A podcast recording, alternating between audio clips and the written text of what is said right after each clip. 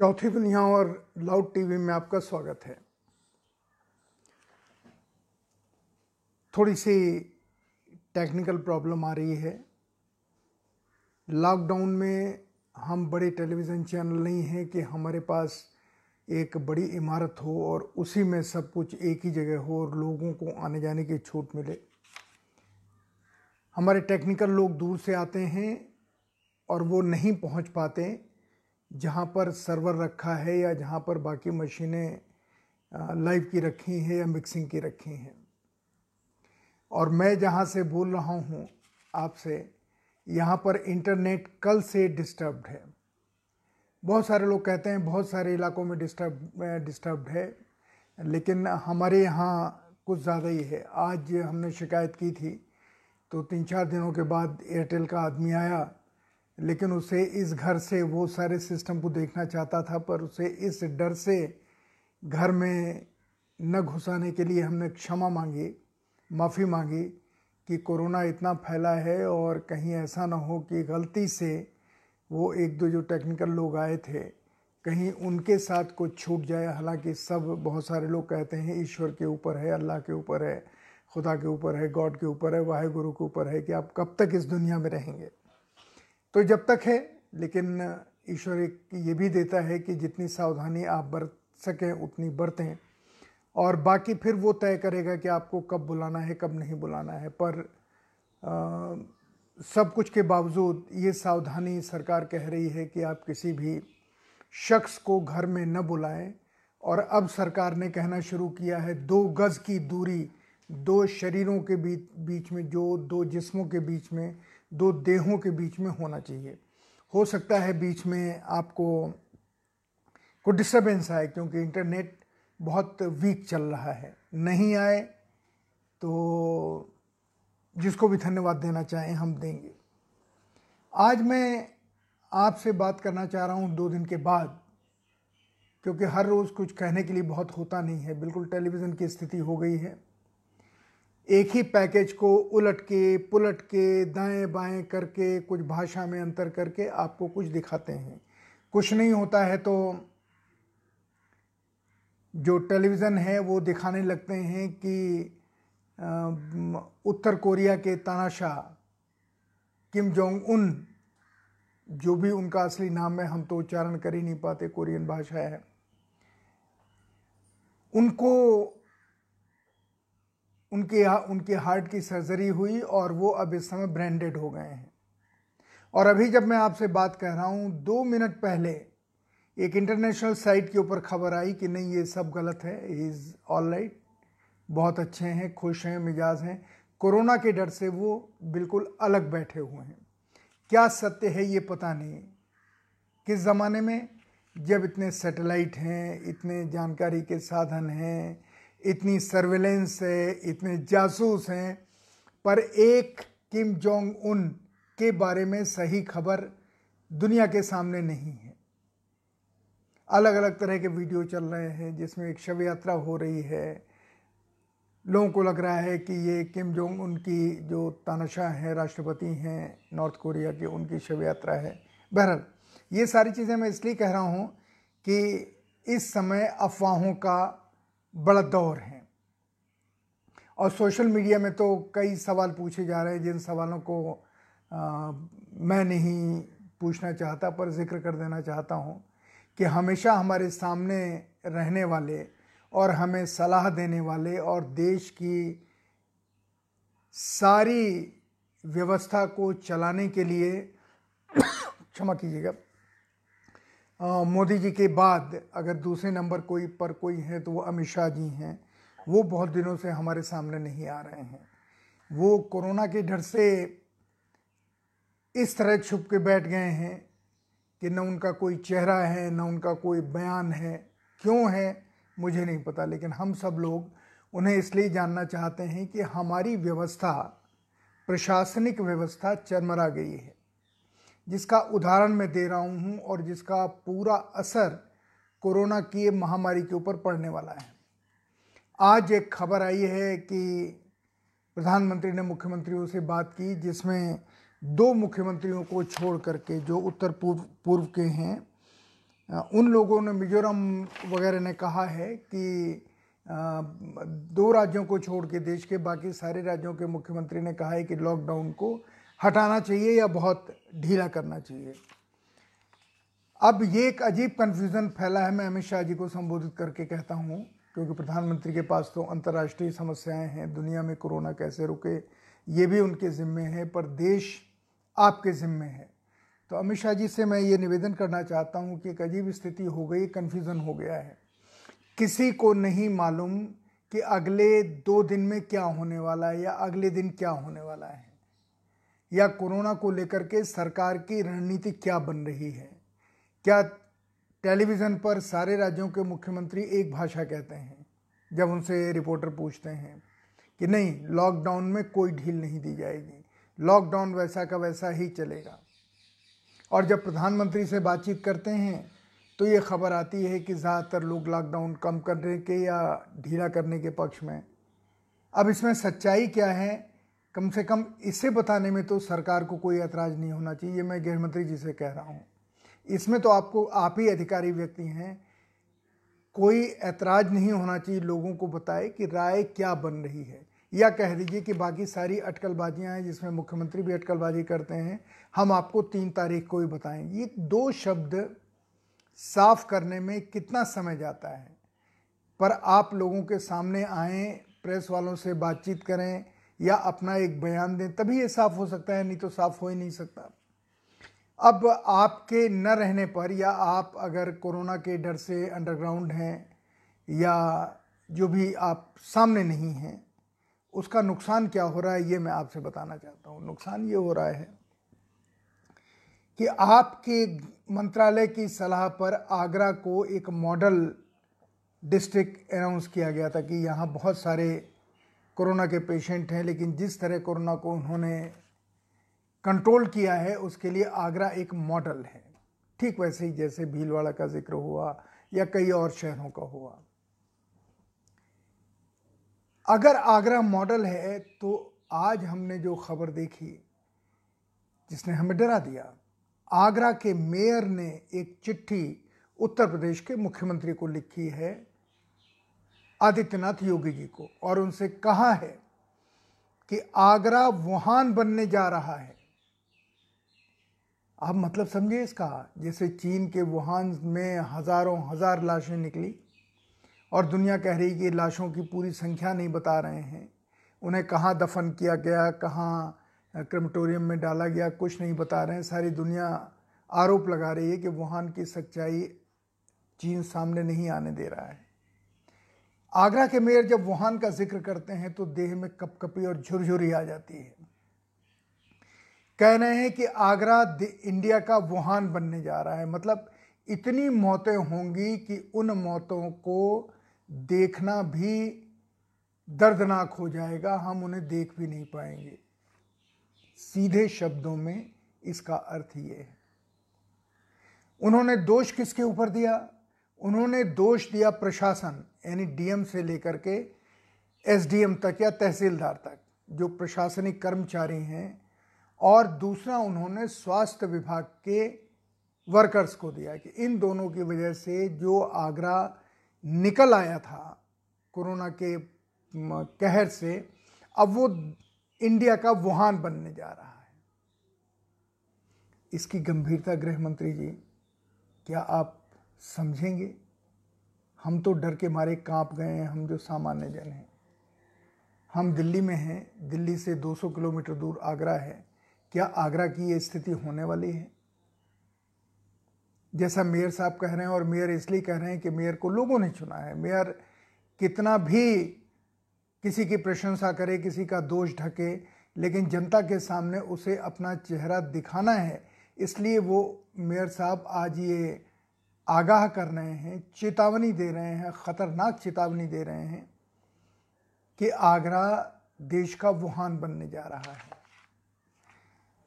इस चेतावनी को गृह मंत्री जी, आप ही को समझना पड़ेगा। अगर आप नहीं समझेंगे तो जिस तरह का हमारा प्रशासनिक ढांचा पिछले सालों में तैयार हुआ है, वो कोई ज़िम्मेदारी नहीं लेता।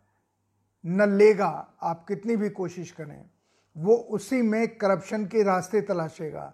उसके लिए कोई ज़रूरी नहीं है कि लोगों को खाना मिल जाए। उसके लिए ज़रूरी है कि जो खाना आवंटित हुआ है, उसमें से कितना ब्लैक मार्केट में चला जाए। क्षमा के साथ कह रहा हूँ, पर है यही, सारे देश की स्थिति ये है। सारे देश की रिपोर्ट्स ये बता रही हैं। अगर सोशल मीडिया पे देखें तो इसके एक नहीं, लाखों उदाहरण मिल जाएँगे। और गृहमंत्री जी, आपसे क्या छुपाना? आप तो सर्वज्ञानी हैं, अंतर्यामी हैं। आपके अपने अहमदाबाद के मेयर ने क्या कहा सात दिन पहले? उसने कहा कि अहमदाबाद में इतनी मौतें होंगी, अहमदाबाद ख़तरनाक जोन में पहुँच गया है और कोरोना से संक्रमित लोगों की या कोरोना से जो अफेक्टेड होंगे या जितनी मौतें होंगी, इनका अभी कोई अंदाज़ा नहीं लगाया जा सकता। अब इसका क्या अर्थ निकाला जाए? मुख्यमंत्री नहीं कह रहे हैं, स्वास्थ्य मंत्री नहीं कह रही, लेकिन मेयर कह रहा है, मेयर इसलिए कह रहा है कि मेयर उसी शहर का है जिसे अहमदाबाद कहते हैं। मेयर उसी प्रदेश का है जो आपका प्रदेश है, और मेयर को अपने लोगों को आज भी जवाब देना है, कल भी जवाब देना इसलिए मेयर साहब का ये बयान अहमदाबाद के हमें फिर डरा रहा है, बहुत ज़्यादा डरा रहा है। इसलिए भी डरा रहा है कि दो जगह जहाँ पर ख़तरनाक ढंग से संक्रमण हुआ, वहाँ पर महीनों तैयारी हुई थी जब कोरोना पकड़ में आ गया था जनवरी में, दिसंबर में, चीन में। उसके बाद ट्रंप साहब जब आने वाले हुए हिंदुस्तान आगरा में जितनी तैयारी हुई, उनकी तैयारी के लिए और उसे कवर करने के लिए सारी दुनिया से जितने विदेशी आए, अमेरिका से तो आई आए, बाकी देशों से बड़े बड़े टेलीविज़न चैनल्स के संवाददाता आए, उनके अधिकारी आए, हिंदुस्तान घूमने वाले लोग भी उस टीम में शामिल थे। बड़ी संख्या में विदेशी आए, जिनका रिकॉर्ड होगा हमारे पास, लेकिन कोई भी जाँच नहीं हुई। और 24 फरवरी, नमस्ते, ट्रंप अहमदाबाद में हुआ, उसके बाद वो उसी उत्साह के साथ ताजमहल देखने के लिए गए। आगरा में भी उतनी ही भीड़ थी। वहाँ पर भी वो सारे लोग गए जो अहमदाबाद में थे। विदेशी लोग, मैं बता रहा हूँ। अब वो जब वहाँ पहुँचे तो जो इन दो शहरों की हालत हुई है, मैं ट्रंप साहब के ऊपर कोई आरोप नहीं लगाता। ट्रंप साहब कोरोना नहीं लाए, लेकिन अब ये लग रहा है कि हमारे देश में कोरोना हमारे देश से नहीं आया। ये विदेशी लेके आए। जो भी विदेश से आया, चाहे वो हिंदुस्तानी हो या विदेशी, नाम के से जो शब्द होता है कि फॉरेनर वो लेके आए। और हमारे देश में जितने एन लौटे, जितने उनके घूमने गए बच्चे लौटे, जो सिंगापुर गए थे, जो बहमाज में जहाँ जहाँ गए थे, अमेरिका गए थे वो सब लौटे बिना जाँच के घूम रहे हैं और हम कोरोना के भयानक जाल में फंस गए हैं। आज, सात दिन पहले, अहमदाबाद के मेयर साहब को चेतावनी देनी पड़ी और आज आगरा के मेयर कहते हैं कि आगरा वुहान बन सकता है। तो मैं गृहमंत्री जी से ये अनुरोध करना चाहता हूँ, गृहमंत्री जी अपने दफ्तर में आइए और सीधे इस सारी चीज़ को प्रशासनिक व्यवस्था को चुस्त कीजिए जिसका इशारा आगरा के मेयर साहब ने किया है कि जो आगरा कंट्रोल में आ गया था, वो आगरा अब वुहान बनने के रास्ते पर है। और कुछ ऐसा तरीका कम्युनिकेशन का निकालिए कि आपके देश के लोग ये समझ जाएँ कि जिस शब्द का प्रधानमंत्री ये इस्तेमाल कर रहे हैं, दो गज़ की दूरी होनी चाहिए। वो दो गज़ की दूरी हर भाषा के लोगों को पता चले कि प्रधानमंत्री जी ये चाहते हैं। इसमें राजनीति कहीं नहीं है। और जो लोग नहीं प्रधानमंत्री की बात मान रहे हैं, ऐसा मत कहिए कि वो वो देशद्रोही हैं। ऐसा कहिए कि जो नहीं बात मान रहे हैं, क्योंकि उसमें हिंदू ही ज़्यादा हैं। उनसे कहिए कि आप अगर बात नहीं मानेंगे तो हमारा देश भी इटली की तरह और स्पेन की तरह एक अजीब सी खौफनाक खाई में गिर जाएगा। जहाँ से सिर्फ़ लाशें निकलेंगी। पर आपको ये कहना पड़ेगा लोगों को समझाना पड़ेगा, अपनी साख सामने लानी पड़ेगी और अपनी आवाज़ में वो ताकत भरनी पड़ेगी जो ताकत लोगों को कम्युनिकेट करती है। क्योंकि कहने कहने के भी तरीके होते हैं। आपसे निवेदन ही कर सकते हैं, प्रधानमंत्री जी से इसलिए निवेदन नहीं करना है क्योंकि फिर प्रधान, मैंने कहा, प्रधानमंत्री जी योजनाओं में लगे हुए हैं, कोरोना के लिए क्या दवाई चाहिए, देश के पास वेंटिलेटर नहीं है, जो वेंटिलेटर हैं वो भी ख़राब हैं जो मास्क आए हैं जो पीपीई किट आई है वो सिल के बेची जा रही है डॉक्टर नर्सें हड़ताल कर रहे हैं।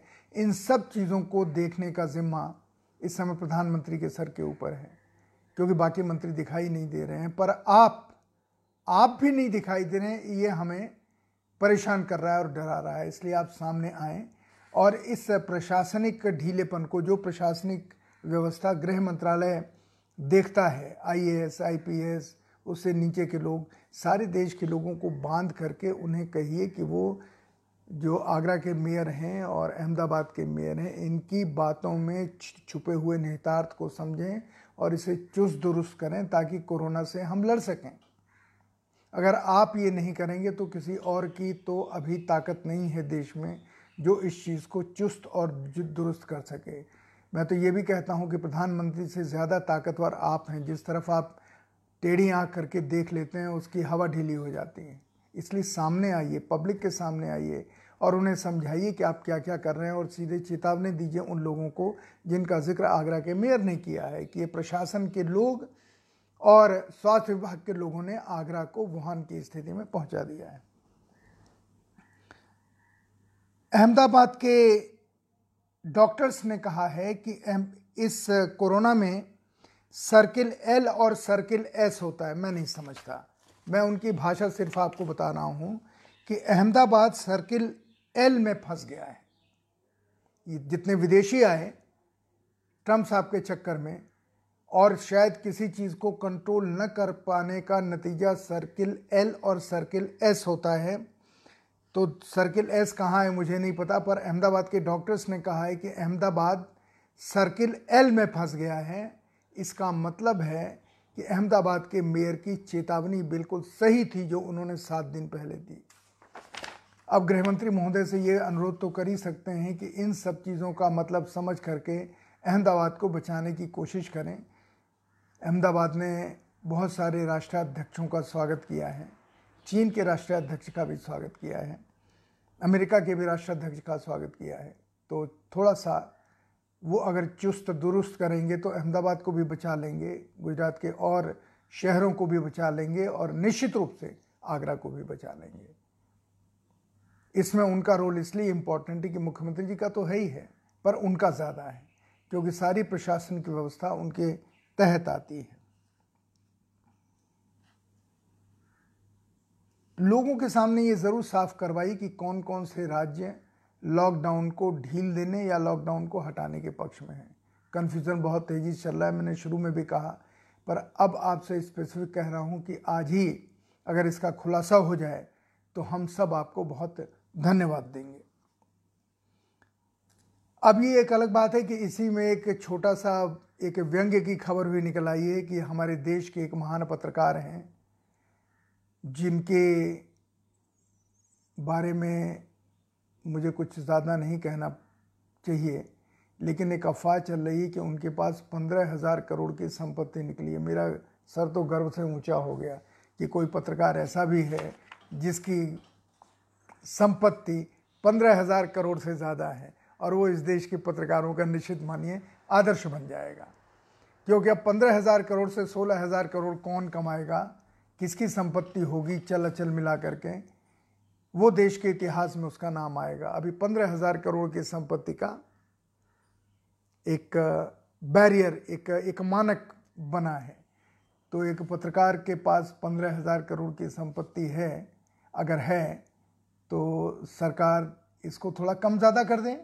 पाँच हज़ार करोड़ कर दे, दस हज़ार करोड़ कर दे, पंद्रह हज़ार। कुछ कुछ तथ्य सामने लेके आए तो हम भी देखें, क्योंकि जो टेलीविज़न चैनल हैं, वो तो इस खबर को चलाएँगे नहीं, बताएँगे नहीं, क्योंकि उनको भी लगता है कि किसी पत्रकार की इतनी प्रशंसा करना कि उसके पास पंद्रह हज़ार करोड़ की संपत्ति है, उन्हें कहीं अपमानित करता है कि वो पंद्रह हज़ार करोड़ के ब्रैकेट में क्यों नहीं पहुँच पाए। एक चीज़ और कहना चाहता हूँ, सड़कों के किनारे कहीं चलने की कोशिश कीजिए। दिल्ली में जो पत्रकार छोटे छोटे कैमरे लेकर के। बड़े नहीं, वो तो सड़कों पे जाते ही नहीं। जो छोटे पत्रकार होने के नाम पे जिन्होंने यूट्यूब पे अपने चैनल खोल लिए हैं, वो बेचारे जब किसी तरह सड़कों के किनारे चलते हैं तो उन्हें मानवता कराहती हुई मिलती है। उन्हें ऐसे लोग मिले जो केरल से चले और बिहार के समस्तीपुर जिनको जाना है। वो तीन दिन से बिना खाना खाए पिए एक जगह है। कह रहे अब आगे बढ़ते हैं तो पुलिस मारती है, पैसे मांगती है। खाना कोई देता नहीं, पानी देता नहीं। तो क्या देश हमारा ऐसा हो गया है कि जो लोग भूखे प्यासे दिखाई देते हैं और सात आठ की संख्या में हैं, केरल से चले आ रहे हैं, समस्तीपुर जा रहे हैं। बेचारे किसी रेलवे स्टेशन के ऊपर कि हम बेंच के ऊपर सो जाएँगे, वहाँ से मार के वो बाहर निकाल दिए गए। फुटपाथ के ऊपर, संयोग की बात है कि गर्मी है, सोए हुए हैं पर न पानी है, न खाना है। आजकल किस स्टेशन पर पानी है? नहीं है। लोग एक केला देने के लिए बीस हाथ आगे करते हैं, फ़ोटो खिंचवा के सोशल मीडिया पे डालते हैं। पर कहाँ गए राजनीतिक पार्टियों के कार्यकर्ता? कहाँ गए धार्मिक संस्थाएँ? या कहाँ गए हम और हमारी मानवता? जो इन लोगों को देखती है कि वो बैठे हुए हैं, खाने पीने का नहीं है इनके पास, उनको एक समय का खाना भी नहीं दे सकते। और हमारी सुनाम धल्य पुलिस जो इस समय तारीफ़ तो बहुत बटोर रही है पर उसी के कुछ अंग उन्हें बदनामी भी दिलवा रहे हैं कि आगे जाए कहें अगर लोग केरल से चलते हुए समस्तीपुर या कहीं और जा रहे हैं तो उनसे पैसे मांगते हैं कि पैसे दो तब यहाँ से अगले चौकी तक पहुँचो। वहाँ पे वो दूसरा जो, जो बैरिकेड है वहाँ वो दूसरा मांगेगा। ये पुलिस का नाम बदनाम कर रहे हैं। पर देख के कि मानवता कितनी करा रही है उस देश में, जहाँ हम सोशल मीडिया पे इस समय लोगों को खिलाओ, पिलाओ, इसका अभियान चला रहे हैं। एक आदमी को खाना देते हैं तो 20 लोग उसका 20 बार फ़ोटो सोशल मीडिया पे अपलोड करते हैं। पर जो छोटे छोटे पत्रकार यूट्यूब चैनल के घूम रहे हैं, उनको ज़रा देखिए, आँखों में आँसू भी नहीं आएँगे, इतना बुरा लगेगा। मानवता ऐसे ही कराहती है। मध्य प्रदेश में एक जगह है शिवपुर। किसान वहाँ अपना गेहूँ बेचने गए। पुलिस ने गोली चल, लाठी चलाई। शायद गोली भी चलाती, लेकिन लाठी चलाई। क्यों? क्योंकि किसानों का गेहूँ, किसानों की फ़सल उनके खेत में पड़ी है। आपको शायद याद होगा कि बहुत सारी जगहों पर इतना टमाटर पैदा हो गया है कि वो शहर में बिक रहा है, तीस रुपये चालीस रुपये किलो। लेकिन वहीं से दस किलोमीटर दूर पर उसे जानवर खा रहे हैं, क्योंकि वहाँ से वो यहाँ नहीं आ पा रहा है। यही तो मैं कहता हूँ, गृहमंत्री जी, सरकार कोई योजना बना ही नहीं रही है। फ़सल की तो योजना बनाई है अगर आज आप फ़सल की योजना नहीं बनाएँगे तो भले ही हमारे नितिन गडकरी कितना भी टेलीविज़न पर आकर के कहें कि हमारे पास तीन साल तक का अनाज है, सब झूठ मानेंगे। अभी छः महीने के भीतर इस देश में भूखमरी का तांडव शुरू हो जाएगा अकाल का। क्योंकि ये फ़सल बाज़ार में आ नहीं पाएगी और बाज़ार में आएगी तो इस सरकार ने एक नया काम कर दिया है ई ठेकेदार पैदा कर दिए इंटरनेट के ऊपर। जो सस्ते दाम पे किसान से उसके खेत पे जाके फ़सल खरीद रहे हैं और महँगे दाम पर उसी ज़िले की मंडी में बेच रहे हैं। किसान को पैसा नहीं मिल रहा है। और ये पैसा न मिलने की स्थिति में, बैंक के कर्ज की स्थिति में ही गृह मंत्री जी, किसान आत्महत्या करता है और अब तो किसान के आत्महत्या की खबरें भी नहीं आती हैं। इसका मतलब क्या किसान बिल्कुल सुखी हो गया है? आत्महत्याएँ कम हो गई हैं? नहीं। आपने आत्महत्या की खबरों को सामने लगाने, आने पर बंदिशें लगा दी हैं। गलती से किसानों की आत्महत्या से ज़्यादा आत्महत्या की खबरें बेरोज़गार युवकों की आने लगी आपने उनके ऊपर भी बंदिश लगा दी। अब लोगों के पास कोई जानकारी नहीं है कि कहीं कोई किसान, कहीं कोई बेरोज़गार आत्महत्या भी कर रहा है। पर आपसे मैं इसलिए कह रहा हूँ कि खबरें ना आने से किसान की आत्महत्या तो नहीं बंद हो जाती, क्योंकि कारण यही है जो मैं बता रहा हूँ। फ़सल का न बिकना या फ़सल का लागत से कम मूल्य पर खरीदा जाना, फ़सल के भंडारण की व्यवस्था न होना, फ़सल का सड़ जाना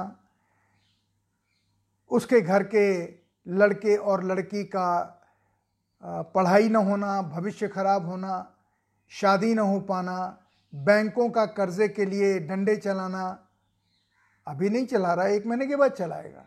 यही तो आत्महत्या के कारण होते हैं किसान के, जिसे आपके सरकारी अधिकारी लिख देते हैं, बीमारी में इसने बीमारी की वजह से इसकी मौत हुई, या शराब पी के इसने आत्महत्या कर ली, या सोशल फ़ंक्शंस में इसने सारे पैसे खर्च कर लिए। यही तीन चार कारण होते हैं जो वो सरकारी अधिकारी, जो आत्महत्या की जाँच करने आता है, वो लिखता है। यही लिखा जाएगा। हम जानते हैं यही लिखा जाएगा। क्योंकि हमेशा यही पिछले 20 सालों से लिखा जाता रहा है। आज आपसे निवेदन ये कर रहे हैं कि इस देश को जो दूसरी आने वाली समस्या भूखमरी है, उससे बचा लीजिए। ये हम जानते हैं कि पीने के पानी की समस्या को लेकर के गोलियाँ चलने वाली हैं इस देश में। पीने का पानी समाप्त हो गया है। और इस समय भी अगर आप लोगों से ये कहते कि गाँव गाँव में बावड़ी खुदे, जिन गाँव में कोरोना नहीं है, वहाँ पर तालाब खुदे, वहाँ पर पानी के संग्रहण का इंतज़ाम हो, अभी दो महीने के बाद बारिश आने वाली है, सारे कुएँ लबालब भर जाएँगे। पीने के पानी का थोड़े दिनों के लिए इंतज़ाम हो जाएगा। लेकिन सरकार तो महान योजना शास्त्रियों नीति नीति आयोग के कहने पे चलती है। उन्हें गाँव का कुछ पता नहीं। ये ऐसा समय था जब अगर आप थोड़ी मदद कर देते ग्राम सभाओं को और हर ग्राम सभा से कहते कि वहाँ कम से कम एक या दो तालाब खोदने चाहिए, खुद जाते। लोग लग के खोद लेते, कुछ उनको पैसा भी मिल जाता। रोटी भी उनकी चल जाती और पीने के पानी के भंडारण का एक इस्तेमाल हो जाता।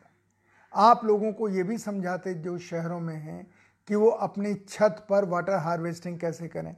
पर ये सारी चीज़ें नहीं हैं। हम घर में बैठ, बैठे हैं वाटर हार्वेस्टिंग के बारे में आप टेलीविज़न पर हमें ज्ञान दे सकते थे। हम अपनी छत को उसके लिए तैयार कर सकते थे कि हम पानी को कैसे स्टोर करें। तो डर यह है कि खाने की समस्या तो आएगी ही आएगी, पीने के पानी की समस्या को लेकर के भी इस पूरे देश में उत्तर, दक्षिण, पूरब, पश्चिम, हर जगह त्राही त्राही मचेगी उस समय क्या होगा?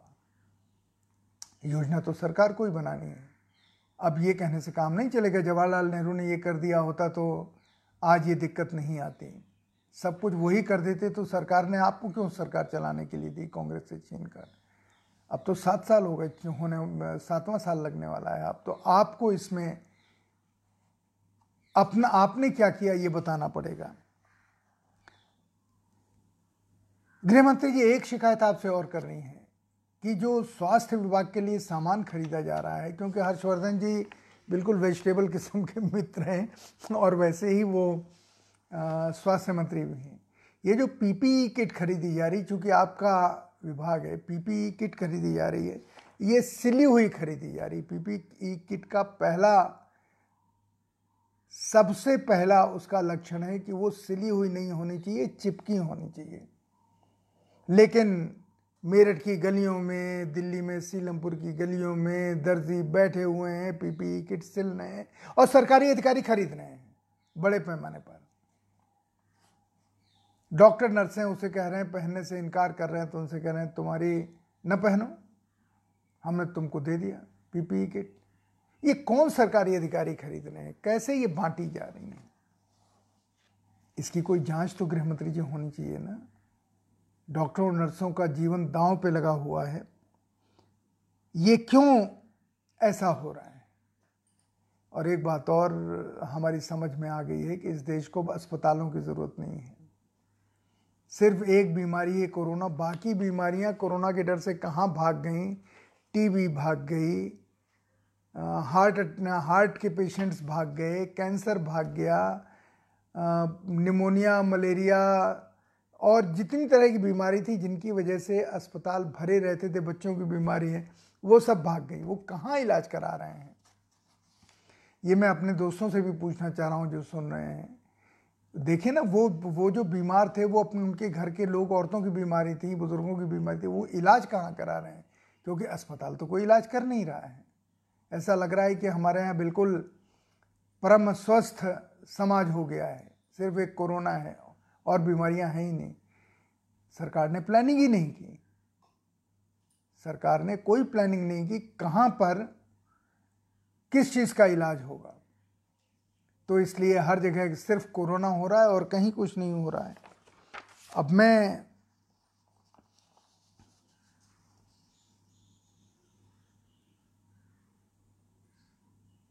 एक छोटी खबर दूँ, आज विनोद खन्ना जी की हमारे देश के बड़े एक्टर रहे हैं, भगवान रजनीश के चेले रहे हैं, आज उनकी तीसरी पुण्यतिथि है। दिमाग में आया तो मैंने सोचा कि याद कर लें। आखिर में एक चीज़ कहना चाहता हूँ कि अब भविष्य की अर्थव्यवस्था में आपके सोचने के लिए सवाल रख रहा हूँ, कौन सा देश सबसे आगे होगा? मुझे लगता है इस समय विश्व अर्थव्यवस्था में सिरमौर अगर कोई है तो अमेरिका, इंग्लैंड, फ्रांस, जर्मनी ये सब नहीं है। विश्व की अर्थव्यवस्था में आज की तारीख में जब मैं आपसे बात कर रहा हूँ, चीन है। चीन को ख़त्म करने के लिए उसकी अर्थव्यवस्था के वर्चस्व को जो दो लोग नहीं सहन कर पाएँगे, उसमें एक अमेरिका तो है ही है। पर एक छुपा हुआ देश और है, रूस। पुतिन भी उसे सहन नहीं कर पाएँगे। अमेरिका और रूस मिल करके यानी ट्रंप साहब और पुतिन साहब मिल करके अमेरिका और रूस चीन के इस वर्चस्व को तोड़ने के लिए क्या क्या कर सकते हैं, इसको सोचिए। क्योंकि वो हम लोगों को अभी एक दस दिन के भीतर देखने को मिलेगा। कि चीन के आर्थिक वर्चस्व को तोड़ने में रूस और अमेरिका मिलकर क्या करते हैं? पुतिन साहब और चीन साहब ट्रंप साहब क्या करते हैं? क्या दुनिया भर का अंडरवर्ल्ड लगाया जाएगा चीन के इस वर्चस्व को तोड़ने के लिए? चीन का सौ प्रतिशत बायकाट होगा। क्या होगा? चीन को कैसे आप समझाएँगे? इसमें कौन कौन देश बढ़ के बड़ा रोल निभाएँगे जैसे जापान? इसको सोचिए। ये थोड़े दिनों के भीतर हमारे सामने आने वाला है और हमारे सारे टेलीविज़न चैनल इस लड़ाई को दिखाने वाले हैं। पर सबसे ज़्यादा ज़रूरी है कि हमारे गृह मंत्री जी हमारे सामने आए और आकर के देश में फैली हुई बद इंतज़ामी को आगरा के मेयर और अहमदाबाद के मेयर के डर को सामने रख, इस प्रशासनिक व्यवस्था को चुस्त करें और जहाँ जहाँ कोरोना पर कंट्रोल हो चुका है, वो आगरा की तरह दोबारा न फैले। वुहान बनने का डर आगरा के मेयर को न सताए। मेयर को सताने का मतलब वहाँ के सारे लोगों को सता रहा है। उससे निकालने में अगर कोई सबसे ज़्यादा सक्षम रोल प्ले कर सकता है, वो हमारे माननीय गृह मंत्री जी अमित शाह हैं। हम उनसे निवेदन कर रहे हैं कि वो सामने आए और इन सारी चीज़ों को अपने हाथ में लें और इसे संभालें। नमस्कार। जय हिंद।